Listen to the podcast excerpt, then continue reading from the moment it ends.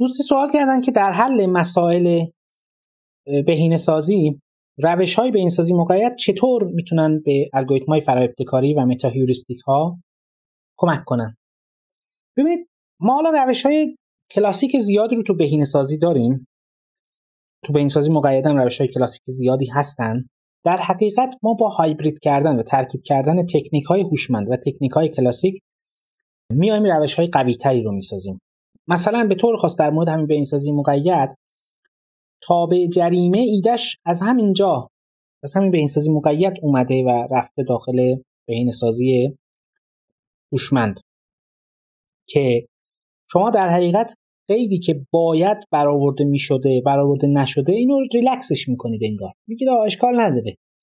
ریلکس باش ولی هزینهش هم بپرداز.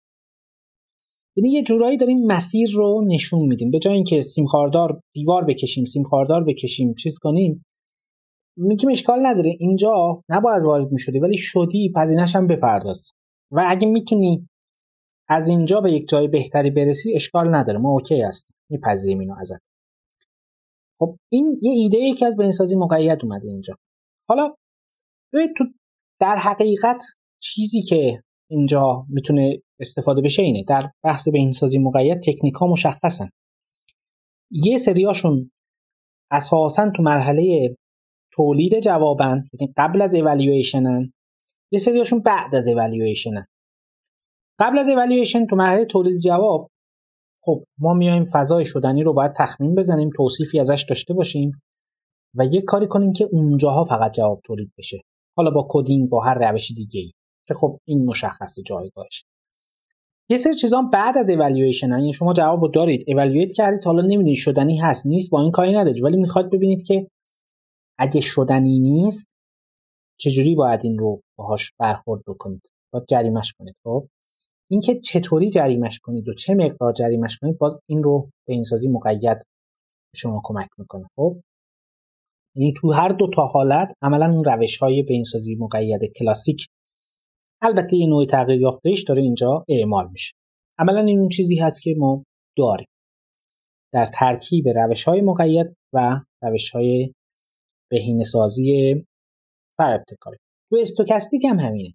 شما فرض کنید تابع هدف استوکاستیک دارید اینو چجوری میاد بهینه می‌کنید؟ باید رندومایزش کنید. یه تابع هدف استوکاستیک دارید خب چیشو می‌خواید کمینه کنید؟ مقدارش رو درسته ولی خب این یه چیز stochastic ه چجوری شما باید دنبال این باشید که همزمان هم میانگین رو مثلا کمینه کنید هم واریانس رو کمینه بکنید. لذا مثلا یکی از روش های randomization اینه که شما ترکیبی خطی از میانگین به اضافه یک مضربی از واریانس رو به عنوان تابع هدف در نظر می‌گیرید.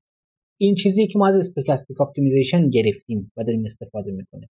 هر جا میشه این کار رو انجام داد. یعنی در حقیقت الگوریتم های فرابتکاری مکانیزم جستجو هن. مکانیزم اینن که جواب بعدی چیه؟ حدس می‌زنن. کارشون حدس زدنه.